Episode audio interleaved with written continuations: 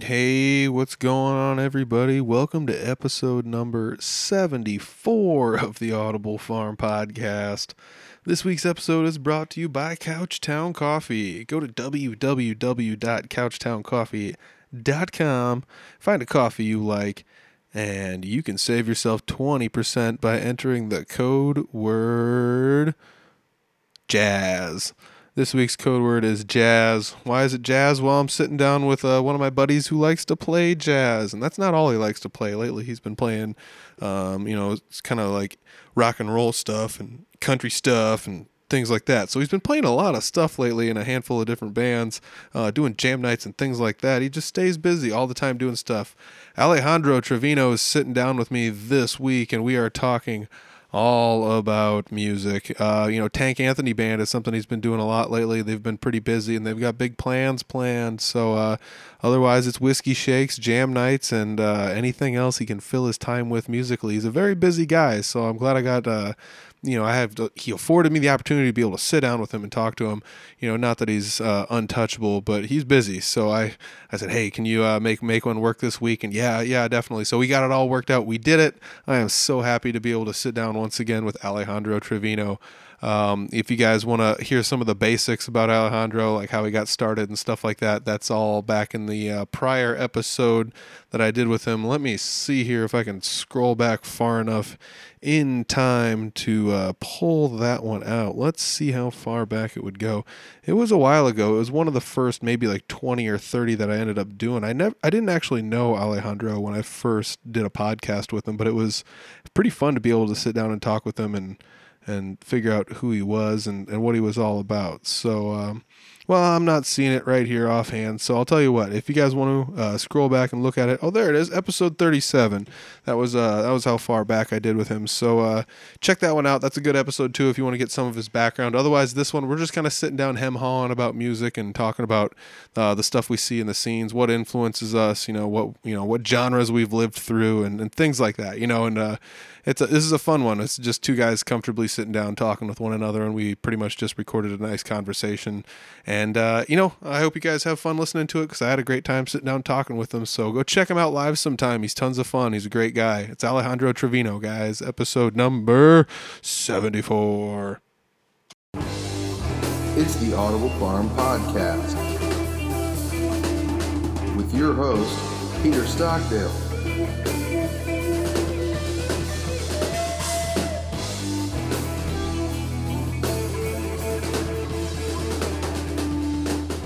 All right, so we're gonna let's just start it off right here. All right, I'm sitting down with Alejandro Trevino again.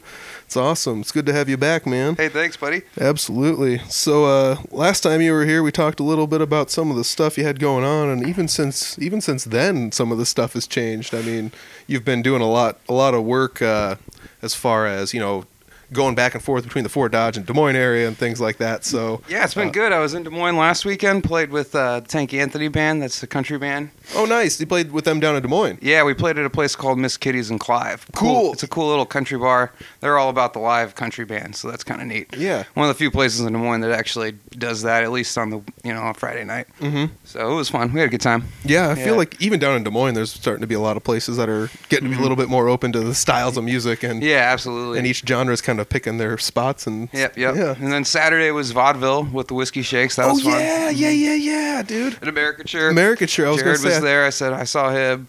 Who else was there?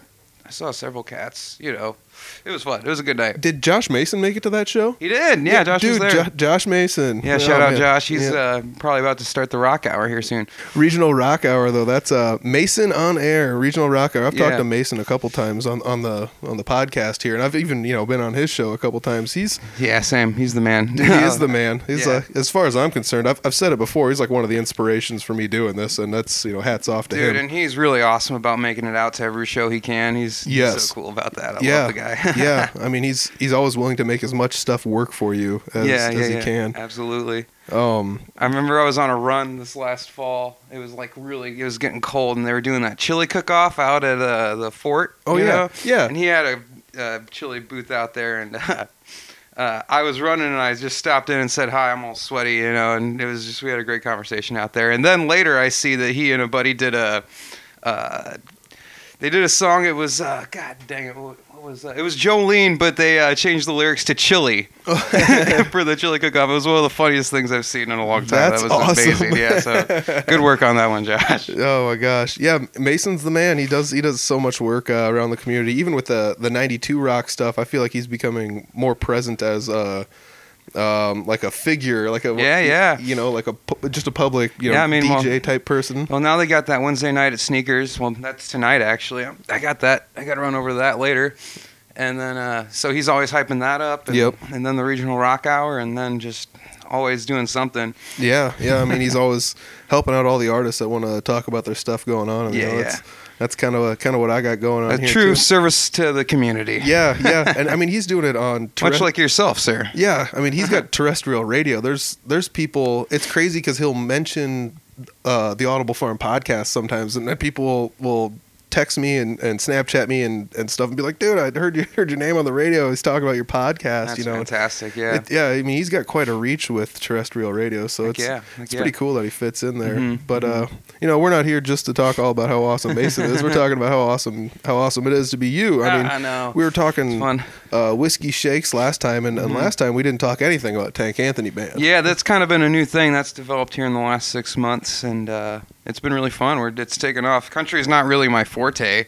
I did live in Nashville for like a year and a half or so, and it was fun. You know, I liked it a lot. Uh, it wasn't quite my style, but uh, but yeah, it's been fun to to uh, start playing more country. And we're actually going down to Nashville here in, uh, at the end of the month, so I'm excited. Oh, that. dude, that's super cool. Yeah, yeah, fun things are happening. Yeah, man, that's really awesome. Yep. So, so like when you play with Tank Anthony Band, you're not like busting out like jazz fusion style, You like know, we actually stuff. we or- do a pretty wide variety. Like we do we do a lot of the modern country stuff, but we do some oldies too. We do like uh, uh, Georgia on My Mind. We do like Superstition. cool. You know, we do some uh, SRV and stuff. We've got we got Romley in the band now, so it's just Oh, like yeah. the firepower there is is unbelievable. yeah, And uh, DJ Fisher plays rhythm guitar in that and sings some songs. He he sings that uh, Tracy Chapman song. Um, uh, Give me just one reason. Oh, Uh, uh, yeah, it's fantastic. He, he does a good job with that. He's he's solid. And then uh, we've got Fernando Salazar playing drums in that band. oh, cool. Yeah, he's cool. He's from uh, Gowrie. Well, he's from California. Uh,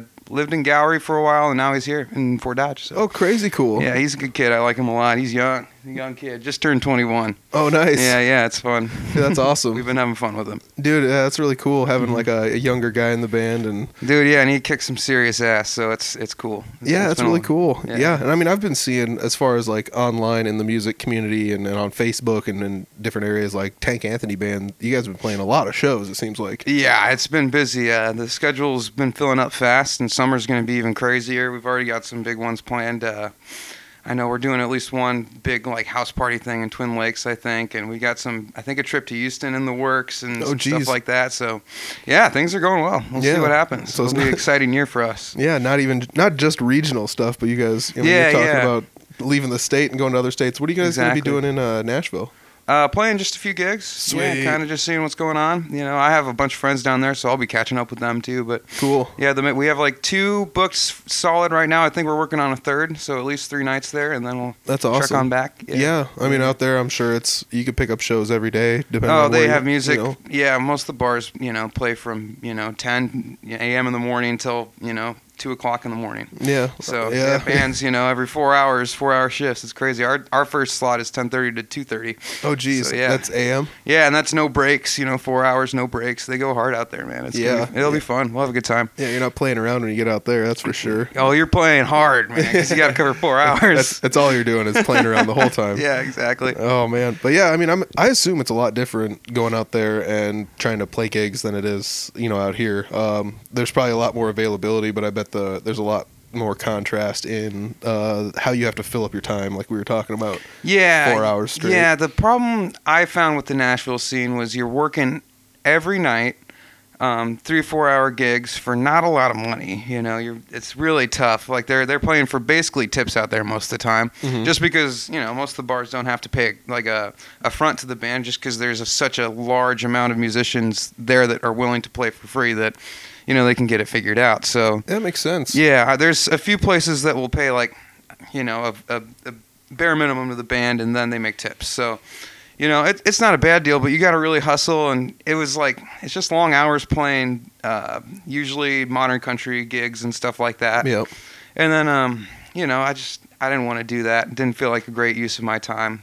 You know, it was just to really get into that scene. It was a huge time commitment. Yeah. And it just wasn't really my style in the first place. So I decided to not go for it. Dude, yeah. I mean, I can totally see that being Mm-hmm. like a huge time commitment as far as wanting to even make any impression, you know, with any longevity Right. in that scene. And Right. It's, it's, I'm sure it's a lot of, I mean, even if you can find, I'm sure there's lots of people that follow a lot of people from the Nashville area, um, musically online and, and whatnot. But Oh, like, definitely. but I mean, they're posting every single day. They're making videos and, and all sorts of content. Man, and not I've- just music. Yeah, I've been geeking out on. There's this cat named Jack Pearson. Okay. You need to look him up on. He's a, just one of the most unbelievable guitar, guitar players I've ever seen. Awesome. Uh, when I was living down there, I uh, went and saw Vince Gill and the Time Jumpers. Okay. You surely heard of Vince Gill, one of the classic country guys. Um, great guitar player, and his band, the Time Jumpers, are just fantastic. Everyone can play their butts off. And uh, Jack Pearson comes up on stage for a song, and I didn't even know who he was at the time. Uh, this was when I was living down there, uh, and I was just on a date, and it was like, holy cow! It was just my mind was my face literally melted. It was one of the most insane things. Look him up on YouTube. He's right. the baddest motherfucker. But uh, but yeah, yeah. It's just yeah. There's so many good killer musicians out there. It's insane. There's just you know, it's it's ridiculous. Yeah, I mean, it's the, one of the things I kind of got into when I started. I'm I'm not very active on Instagram. Uh, there is an Audible Farm Instagram at Audible Farm, and that's you know I guess where I spend most of my time. But uh, it never gives me the correct algorithms as to be like you might like this because it's like it thinks I'm a golfer and and like Oh, all this other stuff. So it always gives me the the worst algorithms that anybody could possibly ever give you to listen to stuff Right, right. but every now and then I end up with a situation where I, I find something that I really like and I, I don't remember the name off the top of my head but it's it it was one of the only algorithms that stuck. And there's some people in Nashville that are making uh, videos that are kind of comically based around music. They're not like doing Oh, really? com- all right uh, I guess I'm back. Uh, once again uh, dead dead batteries. So I might have to try and figure out a solution to that because it's happened a few times now. But anyways we were talking uh, Nashville and Instagram artists and things like that. But like I found some people that would do like comedic stuff. Like one of the first ones I saw was a video of a guy and he's like walks in. He's like dude I, I uh, Nam it just takes it takes so much out of you going to Nam all day long you know? And the guy's like you know uh, I don't care if I ever you know don't ever see or play another guitar ever again. And the dude, the dude, when it pans out, there's a dude sitting at the bed, and he's just like, ba boop boop boop boop boop boop boop boop, and the other guy's like, ah, and he's like, all right, fine. And he gets his guitar out, and he's like, down down down. Yeah. They start jamming a song out, but the guy just looks like unimpressed and unenthused by it all. He's like, I've just been dealing with guitars all day, yeah, dude. Yeah. But I mean, stuff like that. It's almost Flight of the Conchords ish, but not quite. That you sounds know? funny. I'll have to look it up. You'll have to send that to me. Yeah, if I can find it again, I'll send it to you. But I, I started following a few people here and there that, Mm-hmm. that do stuff like that, and they're, I mean, it's it's crazy because the people out there you think, oh, it's it's mod, all modern country type stuff, but it's not. No, you know? it's not. There's some. There's a. It's a very diverse crowd out there. Um, there's a lot of really fun stuff going on. Yeah, I yeah, love. The, I love the scene. I I, mean- don't mean to knock it. yeah. I mean, no, it's not a knock on at all. Because like one of the things I found out is the people that are usually like really good at one genre aren't just good at one genre. Absolutely. You know? Yeah. Yeah. I mean, I mean Like, you're you're no different yourself. I mean, Yeah. honestly, but like it's one of those things where you're just like, oh, this guy's really good at country, and like that's all he can play, and then he can actually shred metal. Yeah, like that- like that- think John Mayer. That you know? Jack Pearson guy I was just talking about. I've seen videos of him with you know with Vince Gill, but then I've also seen him with like uh, Tommy Emmanuel playing jazz. Oh, cool. You know, and stuff like that, and uh, play, hear him play some killer blues guitar. You know, it's just insane stuff. He was with the Derek Trucks band for a while. Mm-hmm. Oh, wow. So like he's he's you know it's just like the variety there is insane. Yeah. it's just awesome. You got to be a, kind of a jack of all trades. It helps. Yeah, They all influence each other. You know. bingo. Yeah, I mean that was one of the things where you see like metal borrows a lot from the blues, so you can Mhm. kind of be good at one and good at the other one a little bit, you know. Yeah, absolutely. I've been trying recently to uh, improve my classical chops. That's been like a whole thing. dude. I- yeah, it's a whole. I've been listening to like Mussorgsky and shit like that, and Dvorak. It's Okay, like yeah. weird shit. you yeah, dude. It's been fun though. It's just like, just you know try and get your brain thinking a different way. And how do you go about doing that? Do you like just uh, listen to it and play along, or do you have like music written out that you're trying to Mostly, I've been listening, just listening to a lot of it. I've kind of just, I've got a bunch of vinyl, you know, classical records and stuff, and so I've just been trying to just get it, some of it down, or like start to understand, like really listen to it and try and just get my head wrapped around it first of all, and then maybe eventually start transcribing some of it, Mhm. you know. But it's, uh, there's some really awesome stuff out there. It's like, and it's just like a whole world you don't even think about half the time, you know, because we're so, especially us as guitarists, we're so concerned with guitar music Yep. you know most like 95% of the time i would say and so it's it's just like geez there's so much other stuff out there you know it's crazy I I think about that a lot where uh, someone's just like, dude, I'm really into this like uh, know, whatever EDM band. They had a festival. There's a quarter million people there. You know, whatever. It's It insane, just- yeah. And it's like these guys don't play a guitar, so I don't pay them any attention. Yeah, but I'm- it doesn't mean that they aren't good or whatever. You know. Absolutely, And yeah. it's there is so much other stuff out there. I mean, Mhm. even just concurrently. But if you go back in time and you start listening to some of that classical stuff, you can find a lot of stuff that's like super cool. Actually, you Oh, know. yeah, yeah, yeah. Um, it you know has influenced a lot of people that even play guitar. You know, because those get those neoclassical kind of Mm-hmm. yeah you'll be surprised too like you'll hear like i'll be listening to a rec- like an old classical record like a beethoven piece or something like that or and, uh, you know, just Rachmaninoff or whatever, and you'll hear a melody, and you're like, I've heard that melody a bazillion times, and you didn't know it was from Symphony Number Four, you know, Yep. or whatever, or Piano Concerto Number Five, or whatever the hell, you know. And so it's like, it's cool to kind of get like these crazy, weird, nostalgic, you know, memories. These these melodies that are so timeless, you know, they've been reused and used a million times over, and it's cool to find the origin of it sometimes. You Yeah. know what I mean? Yeah, definitely. I mean, uh, a lot of a lot of. I mean, I don't want to just speak for everybody, but like I grew up, you know, uh, of course, like everybody else, kind of like watching cartoons on Saturday morning. You hear like the Looney Tunes songs. You're like, man, I didn't realize how many of these songs are actually just. Man, those Tom and Jerry uh, episodes. Yep. They had some crazy scoring there. There's one episode specifically that uh, one of them is playing a piano, Uh huh. and it's one of the most magnificent, like five minute, you know, little skits of all time. It's incredible. Yeah. You know, I just couldn't. Yeah, you should. That's a fun one to watch. I kind of forgot about it till just now. But yeah, I remember seeing that a few years ago and was thinking like, holy cow, this is unbelievable. Whoever did all of this is just, un, you know, Did fantastic. the did the piano work follow the the song perfectly. Oh, oh, perfectly to like the, the you know the animation. It was perfect. It was flawlessly animated and That'd be it was- wild. it was it was crazy. You know, this is Tom and Jerry. You know, Yeah, in the yeah. early '90s or whatever. It's insane. That's crazy. Yeah, just the level of coordination they put into it. It was hilarious, and it's hilarious, obviously. Yes, yes. I mean, I, that's also like a really crazy thing to think about. Was like how much. It's not like none of it goes into today's music or today's movies and and TV and things like that, but how much music played a part in uh, older, like even just like cartoons when you're a kid growing up. But it Mhm. seems like older movies and things like that, even silent movies, that's all they had was music to Mhm. lean on Right, right, to invoke some sort of emotion. I know. Yeah, I really ought to dig into that genre more. I don't really know too much about it. Um, but I, I mean, I'm, I love movies. You know, obviously, even just the film scoring within movies is, you know, fantastic. I recently got back into Philip Glass. Okay. Um, he's this uh, class, you know, classical kind of guy. He, uh, very simple, seemingly simple, like these piano melodies, and they're very just vibey and and um, hypnotizing. And it's he Mhm. does a lot of film scores. Um, a friend showed me this one. It's like uh, I forget the name of it. It's like the South African word, Mhm. you know, for like the basically your soul is at unease or something. Mm-hmm. Something your soul is out of balance. It was heavy. It's really really cool. That's And, crazy. yeah, it's like, geez, like you kind of, that's a whole nother world you don't even, you know, I don't he'd pay nearly enough attention to, Yeah. you know, if we're being honest. I recently also saw a Hans Zimmer YouTube. He was on the Tiny Desk show, Yes. NPR Tiny's De- Tiny Desk, and, uh, or not Hans Zimmer, Max Richter. Max okay. Richter. Okay. Yeah, it was Max Richter, and Jesus Christ, it was fantastic. Just very vibey uh, violins, keyboard setup, and it was it was just beautiful, beautiful music. Yeah, the tiny desk stuff is actually really fun. Every Oh, I now and then, those. Yeah, every now and then. I see what I'm just like, whoa, this is this is insane. What's yeah, going on here? Yeah, they some of those guys do really great, like low key arrangements of their tunes. It's awesome. Yeah, because I mean that was the gist of it. Was like uh, take something that has uh, a deeper compilation and break it down to like the most bare bones you can, and and bring your stuff in and play. You know, Mm-hmm. Absolutely, They yeah. like gave them a tiny little. If you watch them on YouTube, it's just a tiny Yeah. area they I get know, to play It's in, fantastic. I love it. and they they smoosh them all in there and stuff. And Uh, there's some iconic ones, that's for sure. I've probably watched a thousand of them.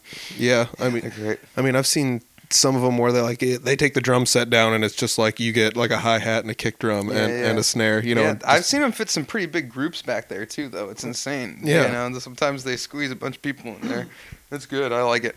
yeah, I mean those like uh, little mini studio YouTube shows are kind of fun because it gives you a Mm-hmm. chance to see a lot of times like what a band looks like, you know, out of their natural environment, um, Sure. you know, in a different area or something. Absolutely, yeah. It's it's you know, it's really there's something to be said for putting musicians a little out of their comfort zone. They always seem to step up. I think you know more often than not, if they're a good musician, they step up, and it, it's really NPR Tiny Desk is definitely a, a symbol of that. You know? Yeah, yeah. I mean, as far as that uh, around the area, the easiest place to do that would probably be like a jam night. Which, Yeah, you know, yeah. um, if anybody's listened to most of the episodes, you can hear me talk about how much I enjoyed going to jam nights, and then how sad I was that jam nights went away. But they're starting to come back around. They're the area. back. Yeah, they're they're they're. lo- It's a little more low key. Um, where they're doing it over at River Hops now. River Hops Okay. Brewery on Main Street here in Fort Dodge, and uh, it's the what is it? The second Thursday? What what day is it? Third Yes, Thursday. Uh, yeah, it'll be second the thir- Thursday, right? Of yeah, the month. thirteenth would be the second. Yeah, yeah. second so Thursday. second Thursday of the month now. Uh, and uh, yeah, it's been good. Uh, I think it's growing every month. So hopefully, uh, hopefully it just keeps growing. You know, it's a we like we love having people. We like mixing it up. It's a really good time. Yeah, uh, when you say we, who who are we talking about? Who was like that? Because what I gather from seeing it online, there's kind of like a generally like a house band that Mm-hmm. yeah, starts it it's off. it's been, it's a rotating house band kind of. Um, the fixtures have been up to this point Ron Lee and Sean, King and then Sean Minikis. Oh, cool. Um, I think they've both been there pretty much every time. Um, I've played. Caleb Ferry, I think, is playing uh, with us tomorrow. Uh, who played drums last time? I think Dean Davis did it uh, the last time I played, and I think they've had a couple other guys in there since. Dude, cool. And they've had a couple other bass players. Um, I'm not thinking of who they've had though. Uh, you bass players are all interchangeable, anyways. Don't worry yeah, about it. No, they're- I'm just we're all irrepl- Yeah, yeah, we're all the same. No, no one listens to the bass. no, actually, that's like a crazy one because every now and then we'll have like a, a band rehearsal or something. The bassist can't make it, and it's like, dude, we can't do some of these tunes like at all without a bass. No, I like, know, yeah. I mean, you could do them, but it's Yeah. something is ludicrously out of balance when yeah, there's no bassist. yeah, it's definitely a, a key ingredient, I think, for most music. I love bass. Yeah, you know well, me. I, I- bass is my first thing. So yeah. yeah, yeah. So um, yeah, you can't go without a bass if you're used to having a bass. Do you ever go to jam nights and not play the bass? Because you can play guitar. I can. Um, I ha- I haven't lately. Uh, actually, this last time I didn't. I didn't think to bring a right-handed bass. I'm left-handed, as you Mhm. know. Um, Yep. But uh, I only had left left-handed basses there, so I was like, if anyone, oh yeah, no one can come up and play bass because I'm Oh, left-handed. yeah. So I'm gonna. I have a right-handed bass here that's not mine, but I'm gonna take it anyways. And okay, yeah. and I just be like, if anybody wants to play, here's a bass you can play. oh, yeah. you Makes know? sense. So yeah, I guess I wouldn't have even yeah, thought about that. because I would actually like to play guitar, but I I got tied down to bass the last time I did it. So. So if you wanted to play guitar and you had to hop up on somebody else's guitar, Mhm. uh, would you literally just like put it on backwards and Yeah. flip it upside down? Yeah, yeah, and- that's how I'm used to playing guitar. oh, you actually don't you don't use like the lower horn as a strap uh, lock. You just like put it on backwards and then flip it upside down. Yeah, basically. Yeah. I think yeah, Yeah. yeah, yeah. I just yeah, I mean, I mean, you're you're obviously playing it upside down. it's just like but uh, yeah, an electric. I don't know. I guess I don't have an electric here, but Yeah. uh, Well, I, I guess go to a jam night and find yeah, out. uh, yeah. I just play it upside down though. It's just, you know, And I think we talked about that on the last podcast. sometimes it's annoying because when you do flip it, it like gets really it gets really high up on your Yep. chest, you know. Yep. especially because some you know some guys are shorter or taller or whatever and so uh, i've had some funny instances where i try to put one on and it's up at my neck you know so Yeah, I remember go, sometimes it takes adjustment going to a jam night here and the same thing. And I mean, like, my guitar doesn't hang very low compared to most people, but it's Mm-hmm. it's I'm a bigger guy, so if you put it on somebody who's a foot shorter than me, it's gonna hang down to the knees. Right, yeah. So like uh, I was at a jam night. I left my guitar up there. If somebody wanted to use it, somebody's like, "Can I use this for a couple songs?" Yeah, go ahead. And they start giving me crap about that. Like, "Oh man, this thing's hanging so low," and it's like, "Well, you're like a foot shorter, dude. Mm-hmm. Yeah, just, that's- just tone it down a notch." But, you know, but uh, you know, all straps are adjustable, so it kind of works rock. out. It's the punk rock thing. I used to have a low, low bass, and that was the best. Oh man, I, I loved it in high school when like the full extent of how far your hand would go down was about where your strings were at. Well, and you're playing with a pick, so it's all wrist motion anyway, Yep. basically, unless you really you're going crazy and putting your arm into it. But Yep. it didn't matter. You know? Yeah, it yeah. didn't matter. Oh man. So so if if you're listening to this, uh, the day the show comes out Thursday, so it would be technically tonight would be the jam night. So if you're listening Yeah. to this during the day, Come out, come on hang out. out, come yeah, say hey. Yeah, you're at River Hops in Fort Dodge, correct? Yeah. Uh, correct. Yes. yes. All right. Got to get it right. Yes. Because there's a lot of places in Fort Dodge that have music now. Yeah. Nowadays, yeah, it's insane. It's There's- been good. It's been awesome. I like been- it. Yeah, there's about like four or five mainstays where uh, you can, if you have the correct genre, you can definitely get it, get involved and play some music. You know, it's pretty wild. Yeah, yeah. I, I'm happy about it. And Yeah. they're all good people, so Yeah, it's I mean, been fun. I uh, recently played a show up at the uh, Eagles Social Club up on the third Oh floor. yeah, I used to play. That's where we played all our punk rock shows when I was a kid. yeah, yeah. Great, I, great, I mean, great area. whoever's running the show there, love it. Uh, thanks for that. I really appreciate that. You know, they did us really good I at the door and everything. So There, I knew the guy who used his name was like Ken or Ken or something like that. I think a lady's running it. Yeah, but now there's a lady running it. I'm not sure that is. she's super nice. She did a great job. She was very, Ooh, very good. helpful with everything. So you know, that's I did the the Monsters. Ball there in October, but I Oh, had yeah. nothing to do with setting it up. So Uh huh. yeah, so I, I just went and played. So Yeah. Oh God, that's always the best though. oh, too. it was a fun fun night. I got a little too drunk that night. it's okay, you know that's that's kind of what we ended up doing with the show uh, east madison had booked a show and and you know they were in charge pretty much but it was one of those deals where like a handful of bands um, were were booked and then Mhm. one of them dropped off and then another one dropped off so it turned into this thing where it was like well you know, do you want to play first or second? How much time can you soak up because it's only two bands now? And so, you know, Right. Three Finger Betty, I guess we're not shy to playing a couple hours. We've done it before. It's it's a thing. We've got enough material, which is weird to have a punk band that knows enough material to play like two hours. Dude, that is insane. Actually, Uh, yeah, I mean, we we'll throw some other stuff in there, like every now and then, like a, a jam. that session. takes a committed audience to listen to aggressive punk rock music for two straight hours. yes, You know, that takes a very committed audience. Yes, and uh, indeed it did. Um, a couple of people that I, I had a couple friends that came.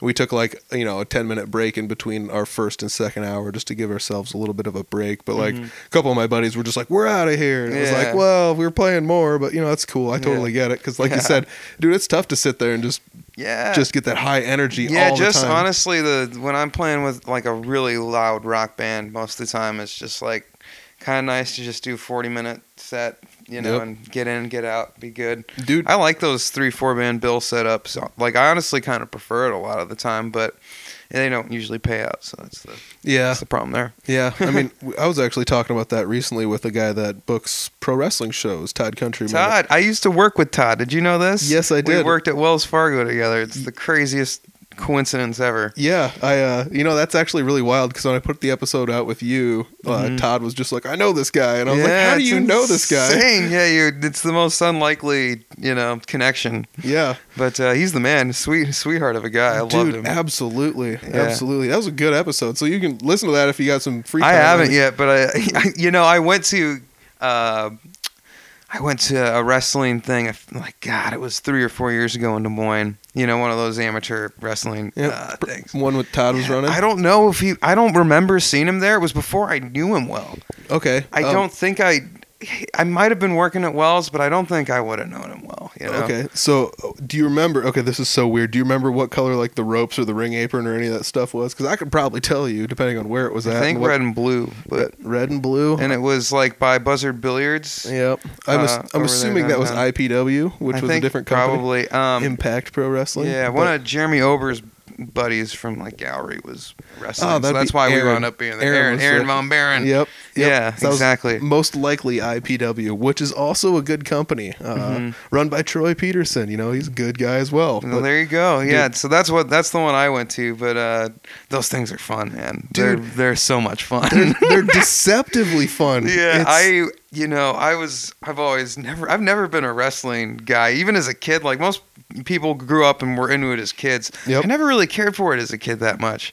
But after going to one, I had the time of my life. I was screaming at them. Yeah. I was getting into it. It was so much fun. Yeah, man. I, I think like some of that just comes into like you go in there, you set a little bit of your like prejudice aside and be Mm-hmm. like, dude, I know that this isn't actually guys just like hitting each other in the face with Yeah. steel chairs and just Yeah. Going nuts and huge pyrotechnics and this stuff. Mm. But it is ludicrously enthralling It's to go so there. entertaining. And you're just like, I want to yell at this guy so bad because he's cheating, and and you don't realize that the whole thing is is somewhat of a put on. Oh you know? They're yeah, they're it's kind- like super. It's like che- you have to accept that it's a little cheesy and like, you know, obviously a little like a staged thing, kind of. Yep. But it's hilarious. It's awesome. It's Dude- so much fun to watch. dude, it's no different than going to a play, and you're like, well, you're not actually like out on the frontier here. That doesn't make any sense. You know, Right. like there's near no, that's not happening. Like that's not a real horse you're riding. But like Exactly. Mm-hmm. you still have fun and enjoy it, and that's kind of what you do with like the pro wrestling, where it's like, dude, these guys are actually out there doing sometimes pretty crazy stuff, Oh, and you're like, and you're like, dude, Some I of would, it's impressive. yeah, like I wouldn't want to get involved in any of that. No, no, I wouldn't screw one of those guys, man. Jesus. but yeah, that's really crazy. And you know, it's crazy that you know that you know Todd actually. yeah, so God, this is so funny. We, in this, like the towards the end of my working there, we worked on some projects together, kind of like community service esque projects, you know, for Yep. like within the the bank, and we had a good time. He's a sweet guy. yeah. Really good, really good time. Yeah, I was talking with him actually. Like to go back to what we were talking about originally was like uh, booking enough people on a show to make the show fill out fill out with the correct amount of right styles of Right. whatever music, and that's something he's got to go through. You know, as far as like he promotes shows and they're the wrestling shows, but it's like how many different guys do I want to have on here of what different styles and, and how Yeah. how thin is that going to make the pay for whoever? But if I don't book enough, then we're not going to Right. get enough people here. Right. That's a common issue that a lot of people have. Yeah, yeah, it's a universal thing across many types of businesses. So, um, yeah, we're lucky that we have as many options as we do. Yeah, It's cool. Yeah, I mean that's definitely cool. I've played on shows where it's you know just uh, two bands, a handful of times, and it's like, dude, mm-hmm. you guys got to fill two hours. It's like, mm-hmm. we'll do it. But like you said, it's it almost feels better when you can go in there and just be like, hey, you've got a half an hour, and you're like, that doesn't feel like a lot. But if we mm-hmm. pack the songs together, you're like, dude, we got like six barn burners in a Yeah, row right see, now. I love so- doing 40, like a tight 40 to 50 minutes. Like it's just the perfect amount of time. Mhm. You know, you don't like wear, especially if it's like at a louder venue, you don't wear the audience's ear out. They get a break at the end of the set, you know. But you like just give them like high energy, all your best stuff for like 40 straight minutes. Like Yeah. that's a good feeling. I like that a lot. Yeah, definitely. And I mean, I, I'm sure you're no stranger to playing three, four, five hour gigs. I mean, Oh, even, no, yeah, even since time. leaving Nashville and Oh yeah, yeah, yeah. It's it's nice because it's on the weekends and like there's guaranteed pay here in Iowa because there's, you know, the difference between Iowa and like a, a big city is that there's a lot of bar. If you're willing to travel a little bit, there's a lot of bars that are willing to pay you to come and play there because they want entertainment because they don't have a lot of entertainment in a lot of rural Iowa. So yeah, I mean that so was something kind of a nice trade off. I I think it's like you can gig a little less. You know, I don't have to devote as much time as I would in a Nashville to make the money that I would need to. You know, Yeah. it's just kind of nice. Yeah, it makes it makes total sense though, because like we've in the Three Finger Betty camp discovered that like if we leave Des Moines where there's less like the towns have less options of things to do, Mhm. it seems like more people come to the shows and enjoy what's going on. Absolutely, you yeah, know? yeah. And uh, I mean, it's almost like the smaller the town, the better, Mhm. because we've we've gone to some towns and it's like, dude, this place is packed, and it's like, well, we don't ever, know, we don't have ever anything going on, like you know. it's the only bar in town and there's music. Like everyone's, of course, everyone's gonna be here. Yeah, exactly. I mean, that's your options are that, or a, there's a diner you can eat at, and then Yeah. maybe there's like a come and go or Yeah, something. And those are the only things in town. Exactly. Yeah, it's you know I there's something to be said for it, and I enjoy it most of the time. You know, sometimes you wind up at a podunk bar and there's like 12 people there, and that sucks. But you know, that's yeah, it is what it is. Yeah, I mean, even that to some extent is, is kind of fun to Mhm. to be able to do, like uh, to do the nomadic thing and show up for a place, and you actually get a little bit more personal interaction with the people than you do if there was like you know fifty to hundred people there. Yeah, well, and it's nice and if there if there's a little bit of guaranteed money there too, you know. Yep. Like whereas like you go to Nashville and maybe you play a bar and there's 12 people there and you're like making nothing and it's just like god damn it, what do I? And no one's into it because you know they've seen four other Yeah. singer songwriters that same afternoon or whatever and it's Yep. just like gosh dang it like Yeah. how do I get any attention around here? Yeah, it's tough, So- man. I mean, that's one of those places you could just run around and light yourself on fire, probably not even get enough attention. Yeah, exactly. It's like the big fish, small pond problem. You know, it's like, do you want to be a big fish in a small pond, or do you want to like be a big fish in a really big pond where there's a crap ton of other big fish? Yeah. You know, it's kind of about selecting your the size of the pond you want to be in. I Yeah. guess. Yeah. I, I always just said I'm a regular fish in a medium pond. Yeah, I'm fair just- enough. I'm just kind of hanging out there. I was- I, uh, I'm right there with you, man. I Yeah. think that's fine. I'm cool with that. Absolutely. I mean, when I first started playing music, I'd go down to the Des Moines area, and it was just like, dude, there's so many people down here playing music, and there's so many bands, and how do you gonna how are you gonna grind out your own little niche? And I guess like the easiest way to do that is just keep doing it. Mhm. You know, I mean, it Mhm. really doesn't matter where your scene is at, as long as Mhm. you just show up and have perseverance, and Yep. you know, you always bring your A game. You yeah. know? always bring your A game. Always try and you know be friendly and meet new people and yeah, you see what happens. yeah. Things kind of come together. I'd say like the hardest thing for me was to um, put aside my own musical preferences, and you know, like because you go to shows and you'd be like, "This isn't my favorite kind of music," but then like once Mhm. you become buddies with some of the people, you're just like, "Dude, this music." Yeah, it's It's, awesome. it's it's a not made for me, which is the reason Mhm. that I had a prejudice originally, and b when you're just like, "Dude, I can't play any of that, Mhm. like you know, and then you're like, what what tuning are you in? Like what pedals are you using? Like I would Yeah, have never thought to even try these chords, Yeah, yeah. you know, and I'm, I've never played a song once with half the stuff you're doing, you know, and Mhm. I I like I like going to shows and, and hearing that. Like uh, Mhm. like recently, like Clint Riedel was I was at one of his shows and he was playing, and it's like, dude, his style is so different than mine, but it's so fun because I can't I can't even mimic what he's doing, Right, You know, yeah. It'd be nearly impossible to do his thing, you know. yeah, you know. Yeah, it's, yeah, it's about just all about being your own unique self. Clint's certainly good at that. yeah, definitely, definitely. He's always been a really nice guy. You know, I've uh, I've run into him a couple times here recently. Uh, saw him at a show in uh, Humboldt when he came up to Humboldt at the Poorhouse. There, nice, you know, yeah. So Mhm. it was really cool to actually get to see get to see him play again because I, I don't believe it or not I don't get to see him play as much as as I do. Yeah, Like, that's a fun band. They're playing Friday at the uh, community, I think. oh cool. Yeah, so if you want to see him, go see him. They're, Yeah. Yeah, I love all those guys. They're dear friends of mine. So I- Absolutely. yeah, I see Clint from time to time. You we know- always have a blast. So You know, he hosts uh, the Jam Night up in Barnum and uh, outside. yeah, I've been up there a few times. Cool. When I'm around on a rare Tuesday, that doesn't happen very often. But uh, but when I I've gone down there and gotten plastered and had a good time Yeah. like, with Clint there, it's good. Dude, it's tons of fun up there. Like I've I've been up there some nights and I've even played the drums. You know, and it's Oh yeah, yeah. It's very, very low key there. That's a good Yeah. jam night for if you're a beginner and you're like you're nervous about getting out. That's a fun one to go to because it's just a complete screw around. Yeah, and that's that was you know that's the other thing though. You show up there and it's sometimes you get people there playing violin, sometimes people are playing the flute, sometimes Mhm. people are playing. You know, you never know what people are gonna show up there and play. Yeah, there's some weirdos out there. Yeah, So- No, no, don't, don't weirdos playing violins. dude. Actually, I went and saw Steve Vai, and there was a lady playing violin, Sick, and it was it was insane. bet she was awesome. That was like the first time I ever got introduced to people playing different instruments. I remember as a little kid freaking out because Yellowcard had a violin player. You remember Yeah. that band, Yellowcard? Yep. Oh yeah, yeah. Ocean Uh, Avenue. Was yeah, that right? Yeah. Yeah. Geez. Okay, yep. That was- Mems, man, memory. Well, you know that was the stuff that was shoved down. That was on yeah, that was on MTV every morning before school. I Yep. remember that. Yep. I was thinking about that stuff the other day, just like all the funny, you know, just all the music that was coming out, like, you know, on MTV. Like when I watched MTV before going to school, like age, you know, thirteen through fifteen, maybe. You know, Mm-hmm. Yep. it's like, gosh, there was some hilarious stuff. You know, like My Chemical Romance and.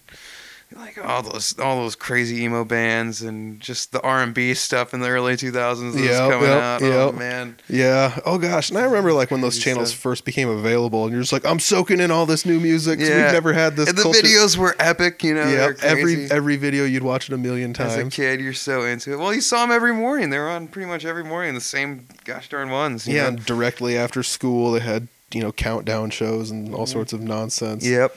Yeah, and I mean, like, there's some of those music videos. What I even like when my buddies are listening to music on like YouTube and stuff, and they're just shuffling through music videos. It's like, dude, I've I've seen Other Side by Red Hot Chili Peppers music video 487,000 sick times. video, yeah. You know, Or that- Californication. I saw that video a bazillion times. It's Yep. crazy. that'd be the the video game one. Yeah, Yep, right. Yes. dude, that one's really good That's too. such a fun one.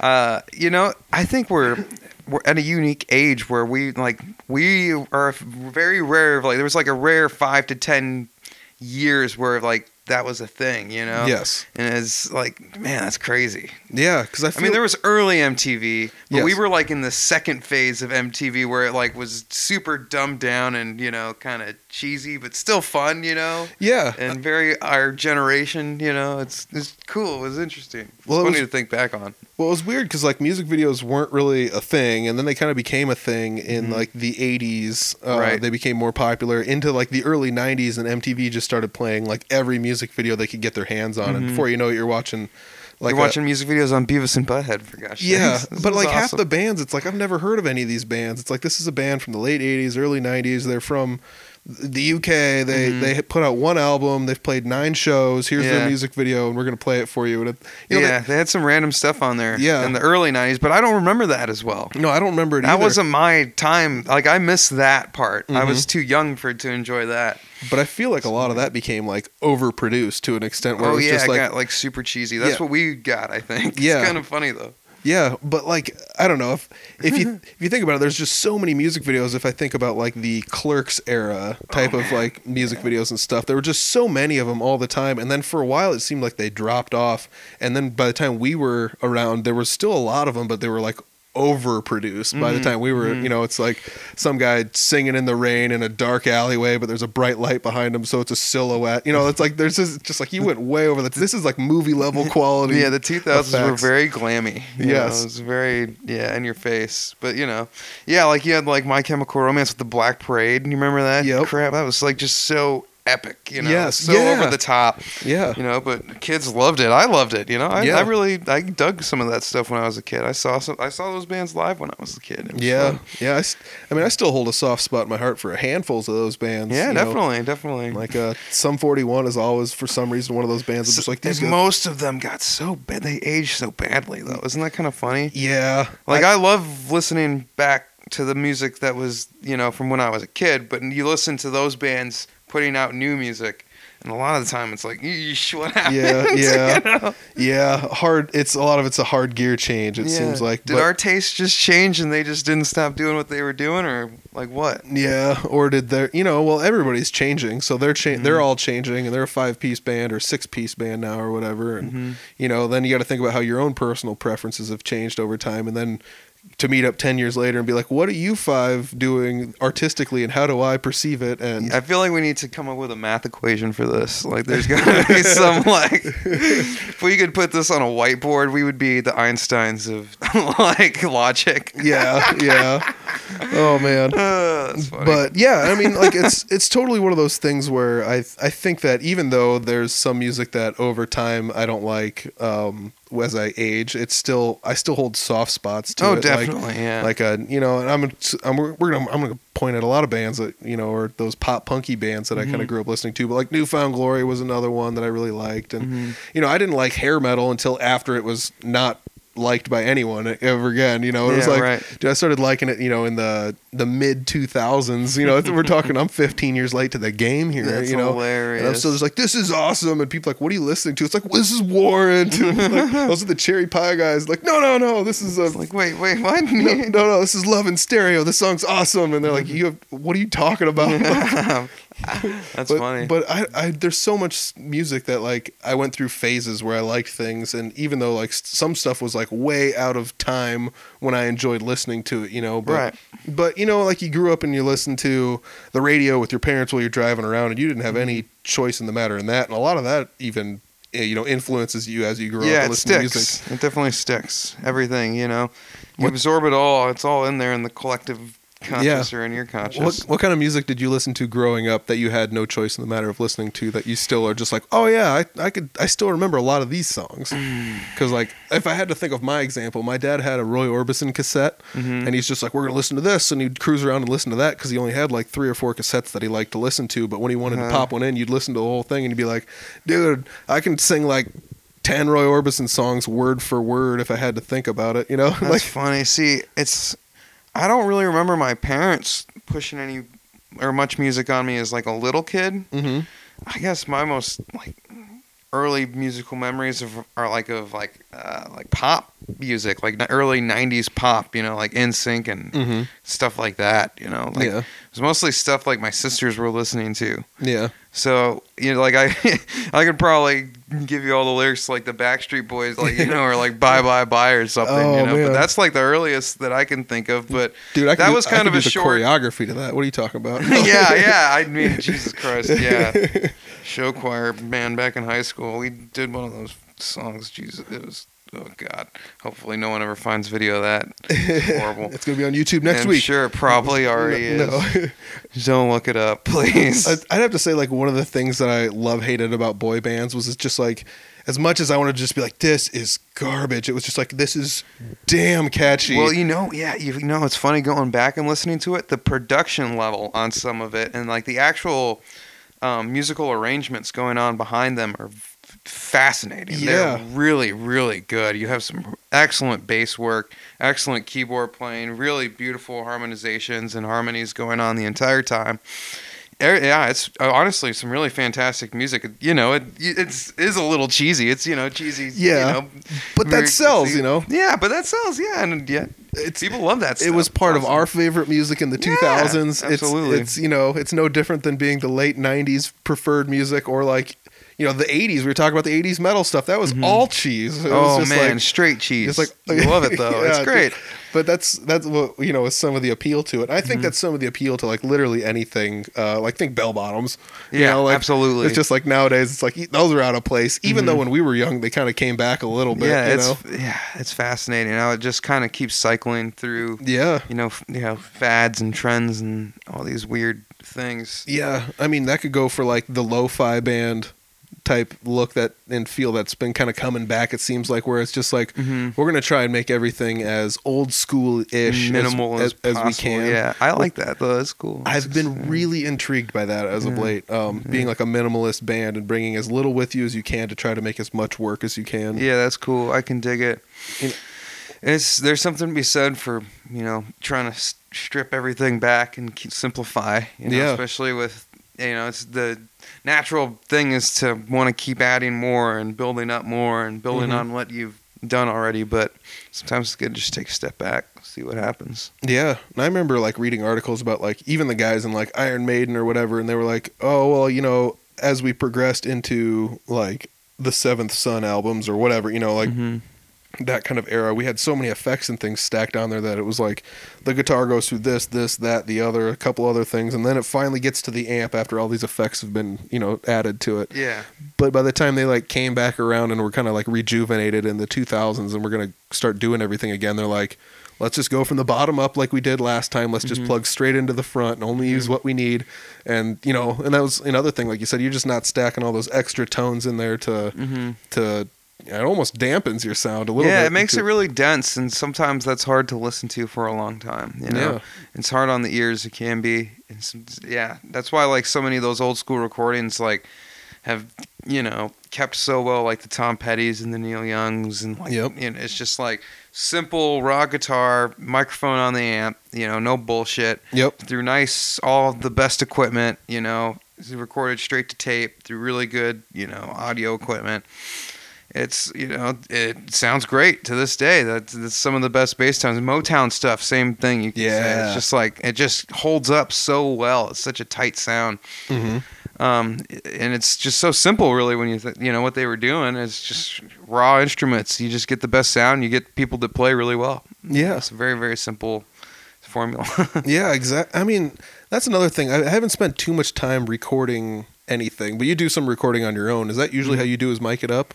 Yeah, Yeah, yeah. usually. You don't do I'm any, a like, big yeah. That's Don't all do I any direct in of any sort like that, or Um, I've done it on bass uh, before, but I usually I like putting it like I usually do both. Yeah. Um, but I've had I've been in situations where I've only used DI, but most of the time I like having live sounds everywhere. Yeah. yeah, Yeah, it makes and, sense. And sometimes I'll add effects after the the fact, but yeah, like through you know digital programs or whatever. Mhm. But most of the time I try and leave it as untouched as possible. Yeah, it makes sense. I mean, a lot of times people will do that, um, anyways, in a studio setting where they'll like they'll record the dry, like the Mhm. direct in, no effects, no amp, no nothing. So Mhm. they get that, but then they'll also record your amp Yeah. on the off chance they want to quote unquote reamp it. You know, Right. They'll send the direct out Right. and then record what comes back. I, I can dig that if you actually have like if you're gonna do an actual reamping, you know, and where you have the amp in the like you just put, run it through a, a different amp that you have, like a Yep. really nice big, you know, Marshall. Like Yep. say you recorded it on like a Fender Tweed because you wanted that, but you also wanted to have a you know a Marshall or whatever. yep. You know, it's cool. I can dig that, but I don't like it when they just like put a DI guitar in and then put a cheesy sound, you know, like that they found on the computer. That's eh, oftentimes like I feel like you can usually kind of hear it.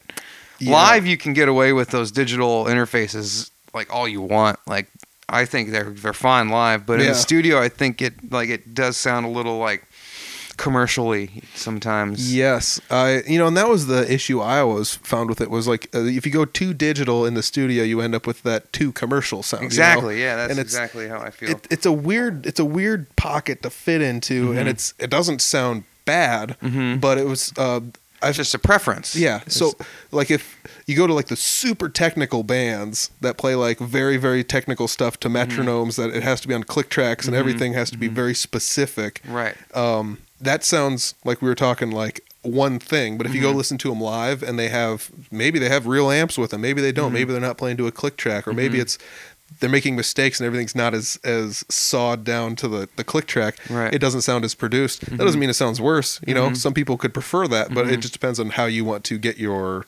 ideas down on paper. I Mm-hmm. Yeah. I and I love the difference of like you know hearing a studio cut and then seeing that band play it live because there's often some very intricate, subtle things that they'll do live um, that you you can't just pick up on like or that they maybe like sacrificed in the studio so that it sounded a little cleaner like Ooh, you know, yeah. for example, tempo changes, you know, just like subtle tempo changes, pushing certain sections, laying back certain sections. Yep.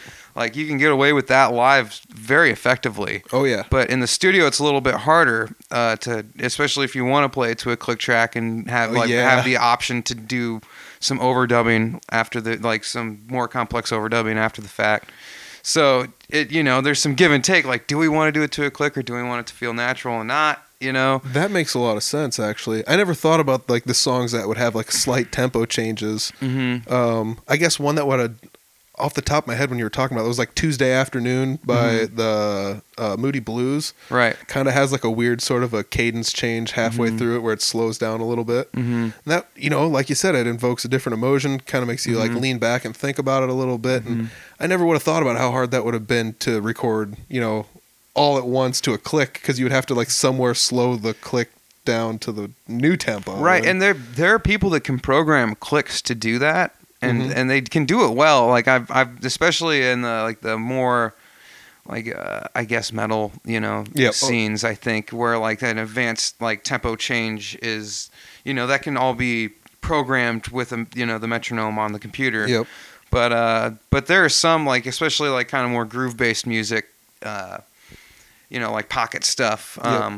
Where like there could be su- subtle pushes and pulls Yep. that you're not going to pick up if you have a click, I, Yeah. in my opinion. Yeah, that makes sense. Mhm. I uh, I remember listening once back in the day to a guy that played um, some like rap metal. I was listening to some of his like how to play guitar stuff or how to play like my style of stuff or get into it, and that's what he was talking about. He was using a click track, and he played on the uh, if you break it down to sixteenth notes and you go like one e and uh, he played on the e and the uh to kind of emphasize the pocket a lot more, Mhm. you know. And then once you swing back to the the one, you it gets way heavier because you're grooving in the pocket a lot, and then all of a sudden you're smashing on the one. Oh man, that's but, crazy. But he would use the metronome sounds had all the emphasis on the e and the uh, so he Uh-huh. changed it to like a cowbell on the e and like a ding on the uh, but Uh-huh. everything else was like a woodblock. So it's like you would always hear the Yeah. the ding and the ting. You know, like That's neat. That's it neat. That's it was, cool. It was a neat way to think about it. I, there's so many tricks like that that I don't know that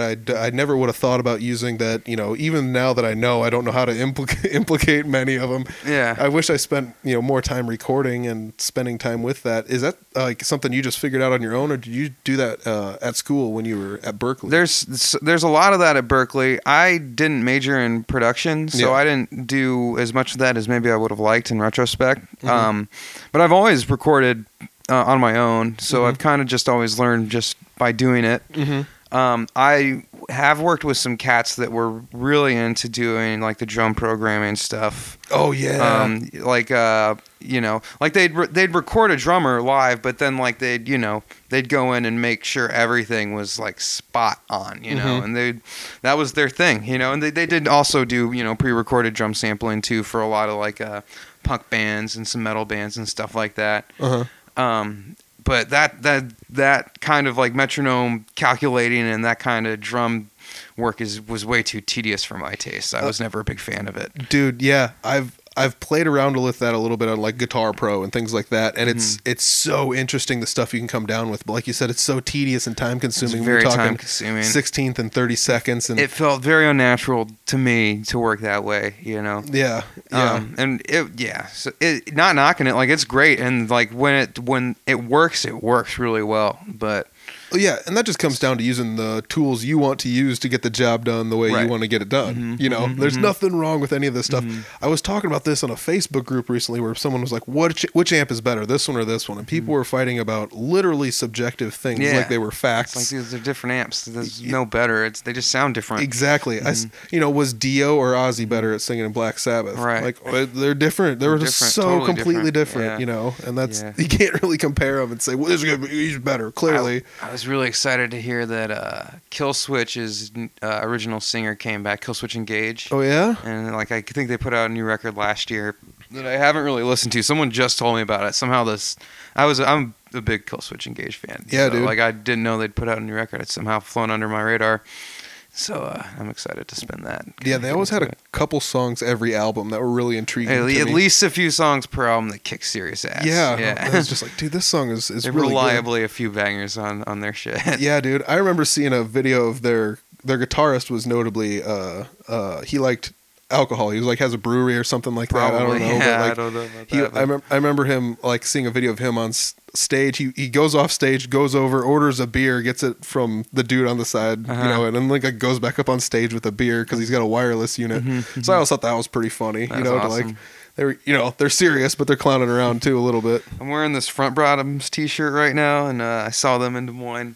Uh, they literally bought or brought a bar on stage with them, like a little makeshift like stage bar, and they had a bartender there, and they had guys from the other bands that had opened for them sitting at the bar during their whole set.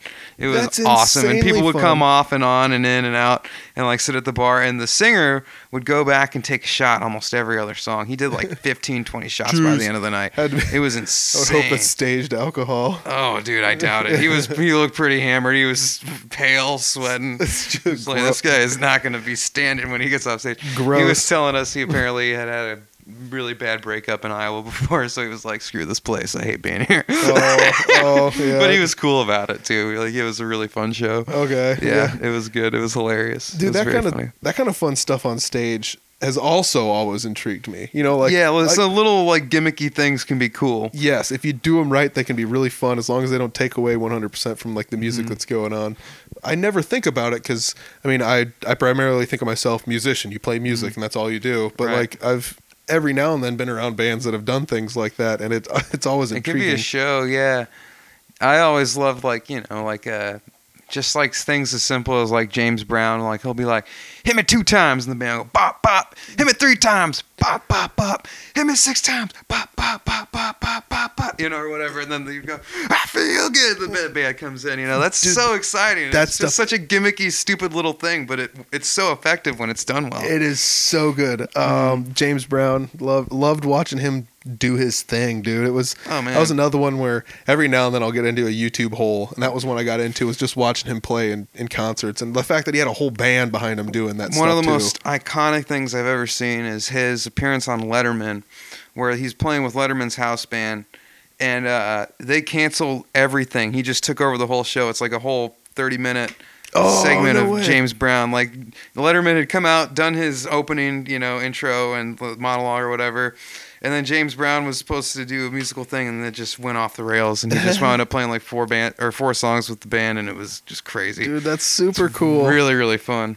Dude, that's fun. Like, I don't know. That's a completely different style of music, though, too, with like the full band. I wish there was like an availability to do something like that. It Straight feels, funk band. yeah. I mean, like it feels like if you had like a trombone and a trumpet Mm-hmm. and a saxophone and, and like everybody in the band. I mean, the closest thing we have to that right now, um, Lone Tree. Lone does Tree. Lone Yeah. Tree, and like they're like I've, unfortunately I've only heard them. I've never seen them. uh, Oh, you gotta see them. They're fun. they do I- some James Brown tunes. Dude, yeah, They're and that fun. and that was the thing. It just it just blew me away, and I need I need to go see them. That's on me. That's my fault. They uh they played in in Humboldt actually yeah, once, you, and you're I, missing out. They kick serious ass. and I and I did not feel well. they so don't. To be go. fair, they don't play very often. No, but- it's, it's hard to arrange. I think how many people are in that band? Twelve people schedules. Yeah, You know, most yeah. of them are. You know, a couple of them are retired, chilling out. You know. yeah, Like, it- you know, most other people have day jobs though, yeah, just like not- everybody It's else. not like they're Chicago trying to tour the country and play. You know, a different Ex- city every night. It's yeah, yeah, yeah, yeah. But they're they're they're awesome. They sound great. I mean, that's probably the biggest downside to having a band like that. Then would be like just to arrange everybody's schedules. Yeah, you know, it would be difficult if they weren't all like a hundred percent, you know, in. You Yep, know, yep. it would literally like I think I was watching a documentary on Chicago a few months ago, and like literally all those guys lived together, basically like out in California, hmm and like they'd moved from Chicago to California together as a band. Like just you know, like they were full committed to that group. Yeah. There was no other option for them, Yep. and it's insane because they were making a lot of money. They they really went hard. Yeah. That's a fun documentary. I forget the name of it. It was on Netflix I or should check it something out. like that. Yeah, Yeah. Chicago. No. Yeah, yeah. Okay, I'll have to check that one out too. Can't believe that. Uh, what's his name? He, he fucking shot himself in the face on accident. Who was that? The guitar player, uh, Terry Kath. Really? Yeah, he died tragically. Yeah, after their like fourth album, third or fourth album. I didn't know that. Yeah, he was just like playing with the gun and like shot himself in the face. Oh, like three of his friends were in the room with Oh him. my god. Yeah, yeah. That would have been so. Isn't that horrible? That would have scarred everybody for life. Yeah, yeah, Like, exactly. oh That's my just God. devastating. You know, what a horrible way to go. Yeah. Oh my gosh. Yeah, people like there was a question I think of whether or not it was suicide, but I think that everyone agreed that they thought the gun was unloaded and he was just fucking around. Oh man, that's Yeah. so crazy. I don't even. I don't even know. God, that'd just be the. That'd be nuts. hmm It seems like just about every time you and I get together, we sit down and we talk about something. Uh, you know, there's like, oh, you got to check this out. You know, like that Chicago documentary. Uh-huh. I'm definitely going to look into that. That sounds one, sounds yeah. crazy cool. that reminds me, I, shortly after we did our podcast, you and Jordan Reuter did one, and you guys, I've listened to that, and you guys were talking about talking about me giving you jazz recommendations like Yeah. I was some sort of drug dealer. And it's like, man, I, where do you go when you need your jazz fix? It's like I go to Vino's. It's like I do too. That's hilarious. no, it's I was laughing. Yeah, I remember you commenting about that on, on Facebook. Like, but it's true though. Like, uh, ever since I listened to uh, last time I was uh, did a podcast with Mm-hmm. you, we actually were uh, over at your place here, and I was listening to some Al Di Meola Yeah, beforehand, and it was one of those deals where it's just like, man, I've never I've never sat down and listened to any of this. Then you start Mm-hmm. to like dig through his catalog, and you're like, this guy is weirdo good. you Yeah, know? it's crazy. It's Um, insane. You know, I mean, I, I dig you dig in too deep and you find out some people don't like him because he's sometimes not not not nice or whatever. You know, yeah, like of I've- course. I've, I've yeah, I don't that. look at anybody that closely. no, but you know that was the thing that made me just be like, bro, you know that was some people don't like him for that reason or whatever. But really? you know, like I, I mean, you could find that about anybody. Jaco Probably. Pastorius was another one. People were just like, this guy was mean, and it's like I the guess dude he was, cr- just crazy. He yeah, was he was like, super good though. You know, he was like, tripping balls most of his life. I think. yeah, I mean, that was, a lot of acid. that was a bad thing about him though. He got like a fight with someone, and that's what it, you know.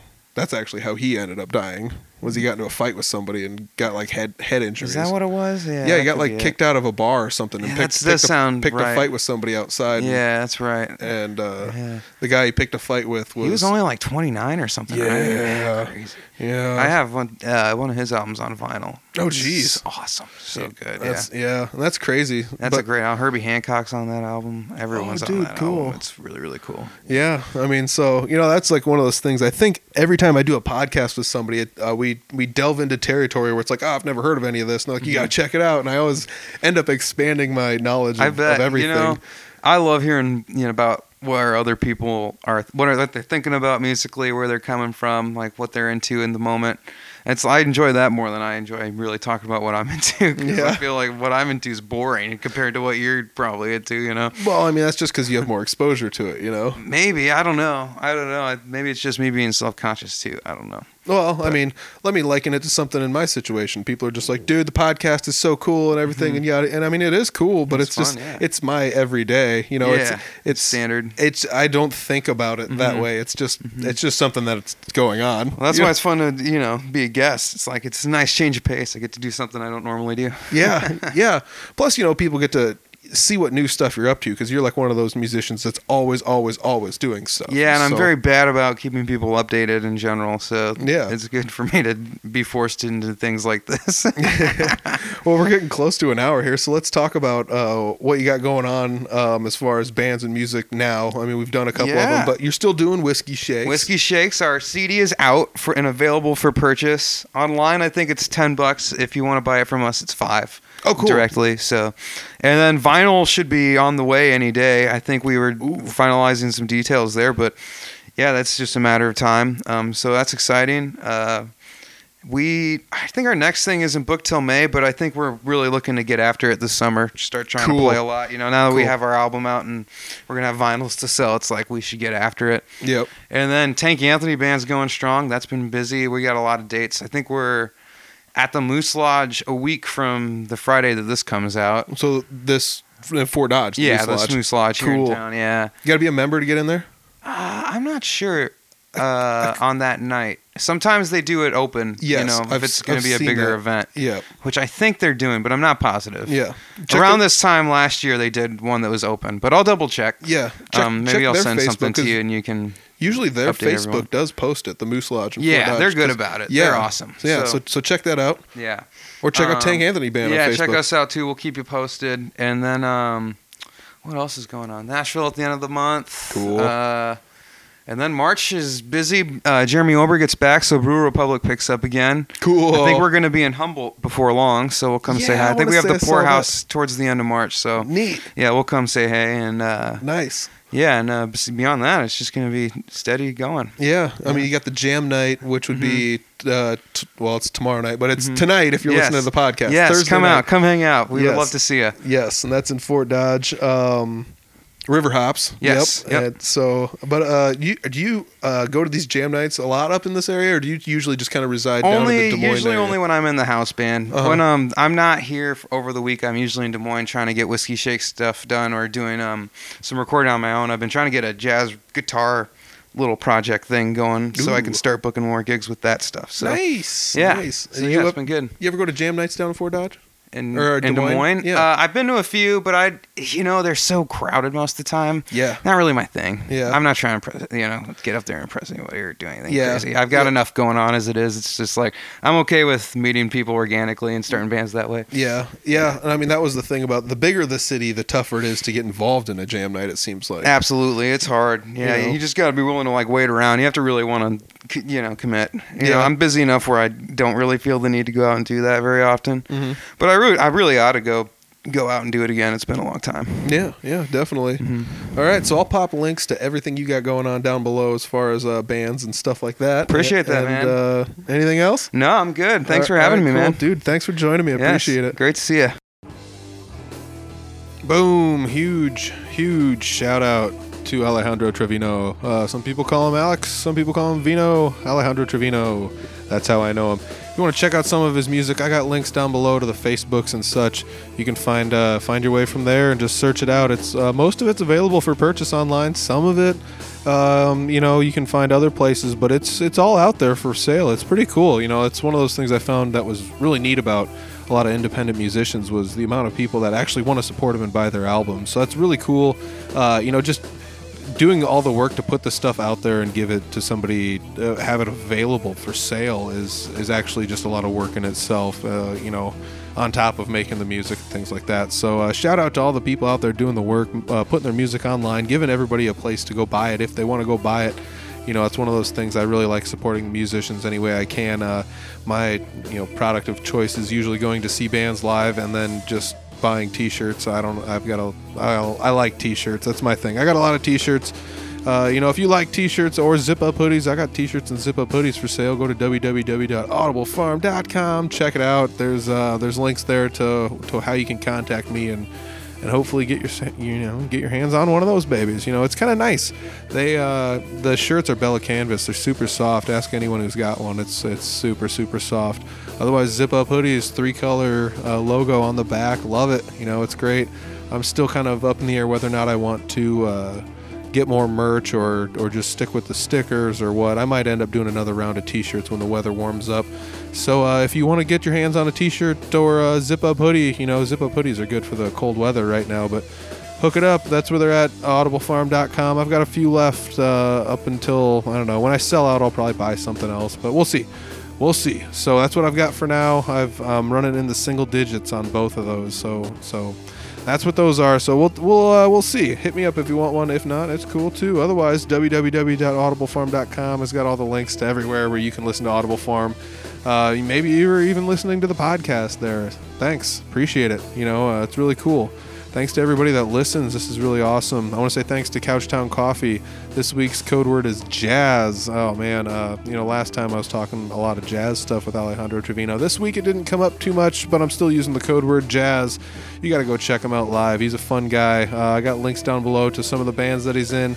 And uh, you know what? That's what this is all about. Going out and finding these people and talking to them about what they got going on and a lot of it's travel, a lot of it's going places, a lot of it is uh, doing a lot of work, a lot more work than uh, it seems from the outside. And I really, really appreciate those guys and gals, everybody going out there doing all the work that they're doing. You know, it, it is from the people booking the shows to the people playing on the shows to the people that own the venues that have the shows. Every one of you guys are doing due services. You know, we even mentioned uh, Mason from 92 Rock in this episode. Uh, shout out Mason. Really appreciate everything you're doing for uh, for everybody in the music scene. Thanks for uh, constantly being a, a, beacon of hope out there. You know, just having fun on air. You're becoming a really great personality on Facebook. If you guys don't have Mason on air on your Facebook, check him out. He uh, he does tons of fun stuff. Follow 92 Rock on Facebook as well. Regional Rock Hour every Friday night. 90. 92.1 in northern Iowa. They uh, they got links if you want to listen worldwide. Check them out. They're online. They're on Facebook. Uh, I got an episode with Mason earlier, so check it out. Scroll back, look for Mason on air, give him a give him a like, and uh, check out all of Alejandro Trevino's stuff down below. Lots of cool stuff. Tank Anthony Band's been ripping it up in Northern Iowa lately, so uh, check those guys out. I can't wait to get to one of their shows and check them out too. Uh, you know, maybe, uh, hey Tank, if you're listening to this, hit me up. Let's talk. uh, maybe we'll see what's up. You know, I hope this works. Maybe that's how should just call people out and hope they're hope they're listening and be like, hey, hit me up, let's talk. But uh, yeah. Anyways, Tank, hit me up. Let's uh, see if we can get a podcast going. That'd be fun to sit down and talk with you. Uh, you've been a busy man lately, so. Uh, anyways, thanks to everybody for listening. Thanks to Couchtown Coffee. Enter that code word, save yourself 20%. www.couchtowncoffee.com. I'll check everybody next week on the podcast. Peace.